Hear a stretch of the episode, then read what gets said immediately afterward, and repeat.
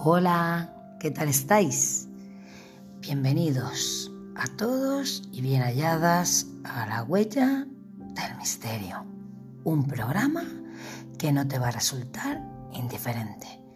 Y hoy estamos a jueves, qué poquito nos queda ya para el fin de semana. Pues hoy os vengo con una historia. Y ella se llama Madame Violet. Y tú te preguntarás, ¿y quién es ella?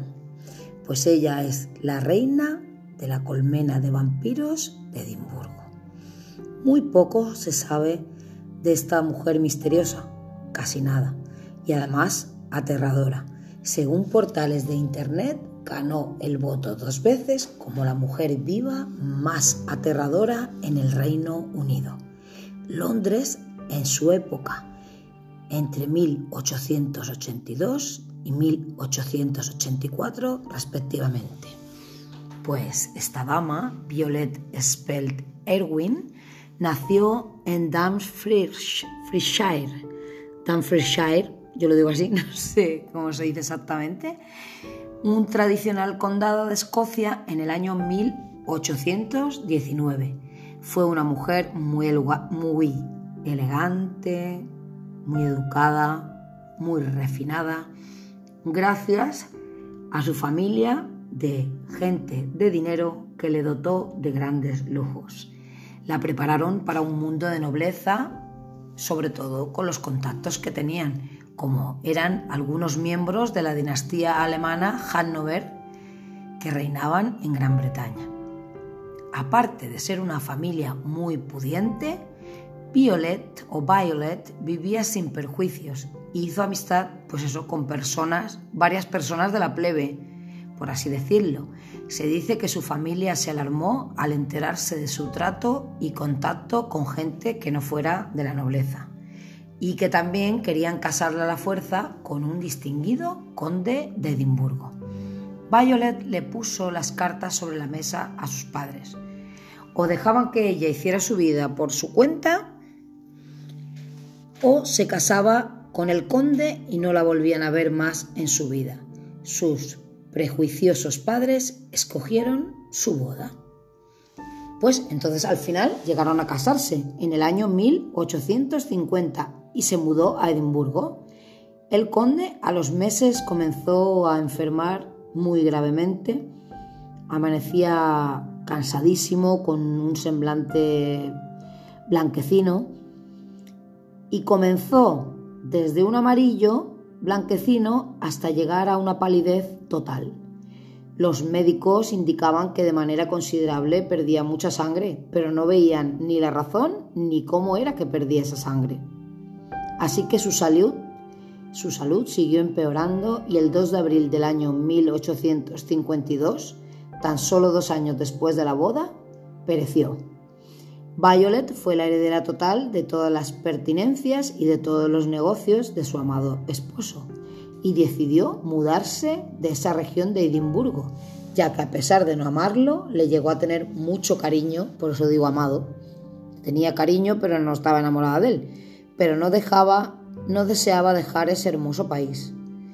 Estando aún en planes de mudanza, tuvo varios sueños y eran sueños reveladores, como unos recuerdos subconscientes que le mostraban que ella misma, a ella misma en estado de sonámbula. Cada noche se despertaba y pinchaba con un pequeño broche la piel de su marido y succionaba sangre de varias zonas del cuerpo, a lo que el marido no sentía porque tenía un sueño muy pesado y también estaba muy cansado. Entonces Violet descubrió ahí la razón de la muerte de su esposo y el por qué ella sentía cada vez que era más joven por dentro y por fuera. Su depresión fue tal que decidió ir sola a una zona de Edimburgo conocida, conocida como Mary Queen Close o la ciudad bajo tierra.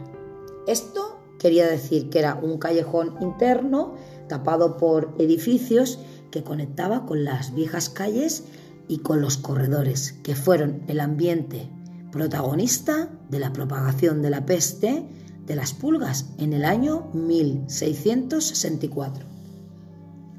la sorpresa fue enorme al conseguir allí a un hombre joven con la cara desfigurada. Estaba retenido y estaba allí exiliado porque tenía una apariencia bastante desagradable.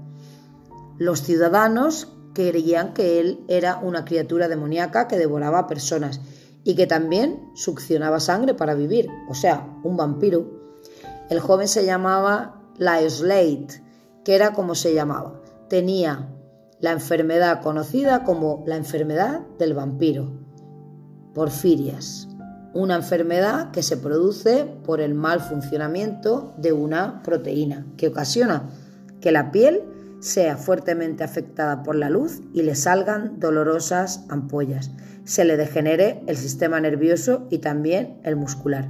También que tenga parálisis, cambios de personalidad, cólicos, fiebres altas, sed excesiva, intolerancia al ojo y locura. Ay, madre mía, la imagen como que da un poco de miedo de este señor Laesle, como era que se llamaba, ahora lo miro un poco más arriba. Lyoslate. Violet parece que era muy buena mujer porque le ayudó a sobrevivir, lo llevó a una propiedad que ella compró para dotarle de comida y también le compró ropajes y también para su familia que vivía bajo tierra. Hizo lo mismo con todos. Su agradecimiento hacia Violet fue tal que le prometió lealtad eterna para siempre. Y su fama en la ciudad bajo tierra se dio a conocer hasta llegar a oídos de todos los vagabundos que llegaban a sus pies para ofrecerle sus servicios como fuera. Tan solo querían pues recibir comida. Cabe señalar que algunos de los vagabundos, como no tenían comida, pues recurrían al canibalismo con sus propios compañeros. Esto lo he tenido que pensar dos veces y leer dos veces para realmente podérmelo creer. O sea, que estos vagabundos, como no tenían comida, se comían a sus propios compañeros. Bueno, se dice que pronto hubo más de 200 personas que estaban debajo de la ciudad, que se organizaban para escuchar a Violet, darles educación, consejos, comida, ropa, etc. También se organizaban poco a poco como una especie de secta que se dedicaba a buscar y beber sangre animal y a veces humana. Se vestían con ropajes oscuros y a veces con máscaras o con mallas para evitar ser reconocidos en la superficie terráquea, o sea, arriba. Eh, no todos los miembros eran vagabundos, sino que también había ciudadanos de las calles superiores. La ignorancia y el miedo entre los rumores de los ciudadanos de la superficie la nombró, los nombró la colmena de vampiros, por el modo que tenían de organización y también porque conocieron personalmente a Violet cuando entraba y salía de la ciudad bajo tierra. Pero ella también paseaba por la ciudad y entraba y salía de casa su aspecto ya había cambiado, a pesar de que pasaba el tiempo, ella se veía físicamente fuerte, tenía mucha energía y joven, sin mencionar que tenía una tez muy blanca y casi demacrada. Lyoslet siguió como su fiel asistente hasta que la enfermedad que tenía él, la porfiria, se le complicó y murió ya en el año 1886 pero vivió mucho más de lo esperado porque consumía sangre que le podía ayudar a mantener su cuerpo con vida. Mm, Violet murió también y no sabéis cómo murió. Murió despedazada por voluntad propia y su sangre fue bebida por todos los miembros de su organización subterránea, porque ella quería darles vitalidad y que su esencia viviera en ellos. Decisión que tomó al saber que ya las autoridades estaban a punto de bajar, arrestarla o matarla porque creían que hacía sacrificios y que también hacía pactos satánicos. Ya allí mismo, debajo de la ciudad. Situación en la que sus amigos y fieles pues podían ser lastimados. Cuando ya no tenía cuerpo, los huesos fueron transformados por toda, transportados por toda la ciudad en una caja con madera, o sea, de madera, tenía oro y tenía rubíes, se la llevaron y la enterraron en una zona denominada las bóvedas. Esto era una red de pasajes que se situaba debajo del puente de Edimburgo, donde se decía, se rumoreaba que se aparecían niños fantasmas o sonidos de infantes riéndose o llorando. Se escuchaban, por lo que nadie se atrevía a bajar allí. Esto fue en el año 1899, un 23 de agosto. Pues no sé si os ha gustado mm, la historia de Violet, la reina de los vampiros. Yo para mí la verdad que ha sido muy interesante, nunca la había, nunca la había escuchado y espero que os haya gustado. Ya sabéis cuál es mi página de Facebook, em, La Huella del Misterio, y también mi mail, la huella del misterio 22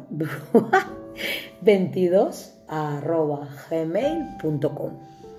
Os mando un beso enorme y espero encontraros en otro episodio más de La Huella del Misterio.